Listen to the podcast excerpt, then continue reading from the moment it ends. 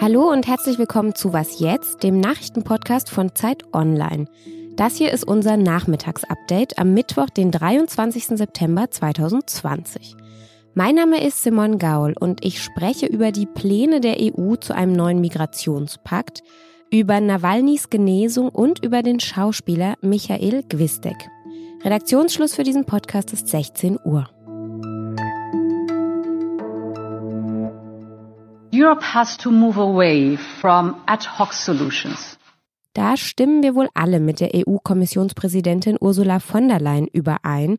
Wir müssen weg von den Ad-hoc-Lösungen. Sie sagte das heute in Brüssel und meinte das in Bezug auf die Asyl- und Migrationspolitik der EU.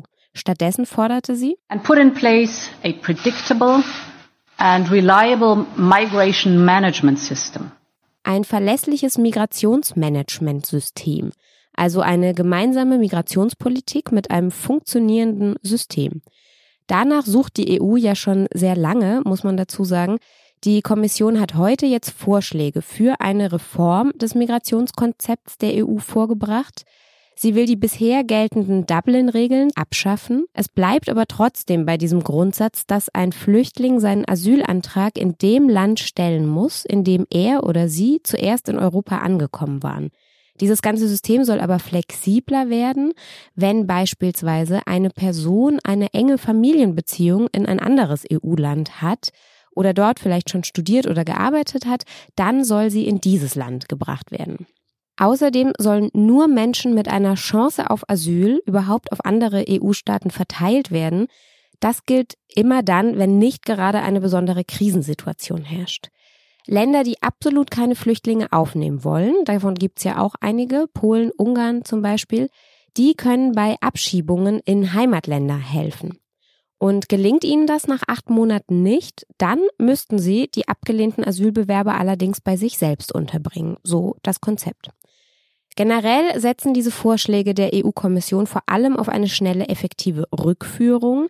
Dafür soll es auch einen neuen EU-Rückführungskoordinator geben. Vor allem diesen Punkt, den kritisieren jetzt viele Hilfsorganisationen und sagen, damit könnten sich Situationen wie jetzt zuletzt im abgebrannten Lager in Moria wiederholen. Bis Ende des Jahres sollen sich, so wünscht sich das die EU-Kommission, die Mitgliedstaaten und das EU-Parlament einig werden. Aber Einigkeit beim Thema Migration, naja, das liegt der EU bekanntermaßen nicht so sehr. Nach 32 Tagen stationärer Behandlung haben die Ärztinnen und Ärzte der Berliner Charité ihren Patienten Alexei Nawalny gestern entlassen. Das teilte die Berliner Klinik heute Morgen mit. Der russische Oppositionelle war ja nach einer Vergiftung zunächst im Koma gelegen. 24 Tage hatten ihn die Medizinerinnen und Mediziner auf der Intensivstation behandelt. Momentan gehen die Ärztinnen und Ärzte davon aus, dass er vollständig genesen könnte. Eventuelle Langzeitfolgen können sie aber erst im weiteren Verlauf beurteilen. Der Vorfall hat auch die deutsch-russischen Beziehungen belastet, denn die Bundesregierung teilt die Vermutung, dass die Auftraggeber dieser Vergiftung aus dem Kreml-Umfeld kommen könnten. Und öfter mal was Neues aus Belarus. Staatschef Alexander Lukaschenko, gegen den ja Tausende seit der Wahl vom 9. August protestieren, der hat sich heute Morgen überraschend ins Präsidentenamt einführen lassen. Staatsmedien in Minsk meldeten, dass er den Eid abgelegt habe. Danach überreichte ihm die Chefin der Wahlkommission dann feierlich die Amtsurkunde. Lukaschenko hatte sich mit 80,1 Prozent der Stimmen zum Sieger der Parlamentswahl erklären lassen, nachdem er bereits 26 Jahre an der Macht war. Die EU hatte diese Wahl vom 9. August nicht anerkannt. Sie unterstützt die Demokratiebewegung mit der früheren Kandidatin Svetlana Tichanowskaja an der Spitze.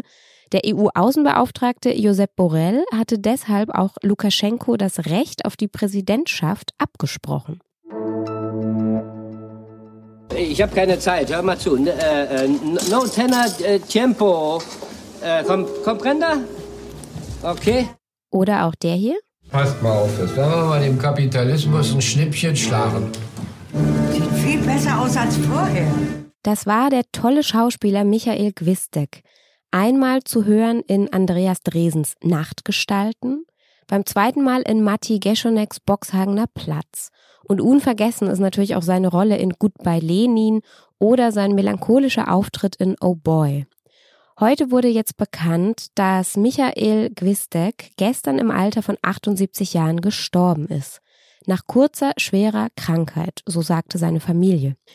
Gwistek war 1942 in Ostberlin geboren und bereits zu DDR-Zeiten war er sehr bekannt, erst am Theater, dann später im Kino. Später hat er dann auch als Regisseur gearbeitet und ja, was soll ich sagen, das Kino wird ihn sehr vermissen. Was noch? Sehr geehrte Fahrgäste, erreichen wir Berlin Hauptbahnhof auf Gleis 12. Ihre nächste Reisemöglichkeit. WLAN im ICE. Ja, das ist immer so eine Sache, geht mal besser, mal schlechter. Die Bahn sagt dann gerne, das liege auch an den fehlenden Sendemasten unterwegs. Kann sein. An den Bahnhöfen, da dürfte dieses Problem ja jedenfalls nicht bestehen. Deshalb baut die Bahn auch seit einer Weile schon eine WLAN-Struktur an den deutschen Bahnhöfen aus. Und offenbar gibt es inzwischen an mehr als 100 deutschen Bahnhöfen tatsächlich ein freies WLAN. Das meldete heute Morgen zumindest die DPA in Köln, München und Hamburg zum Beispiel, aber auch in Westerland, Straubing oder Trier. Ich werde das bei der nächsten Fahrt mal ausprobieren. Was jetzt ist damit für heute vorbei und für mich war das ja eine kleine Premiere. Ich habe nämlich zum ersten Mal wieder in unserem Studio in der Zeit Online-Redaktion aufgenommen. Ob Sie da jetzt einen Unterschied hören, keine Ahnung. Schreiben Sie es mir, wenn Sie mögen, an wasjetzt.zeit.de. Morgen gibt's dann wieder eine neue Folge mit meinem Kollegen Moses Fendel. Bis dahin sage ich Tschüss und danke fürs Zuhören.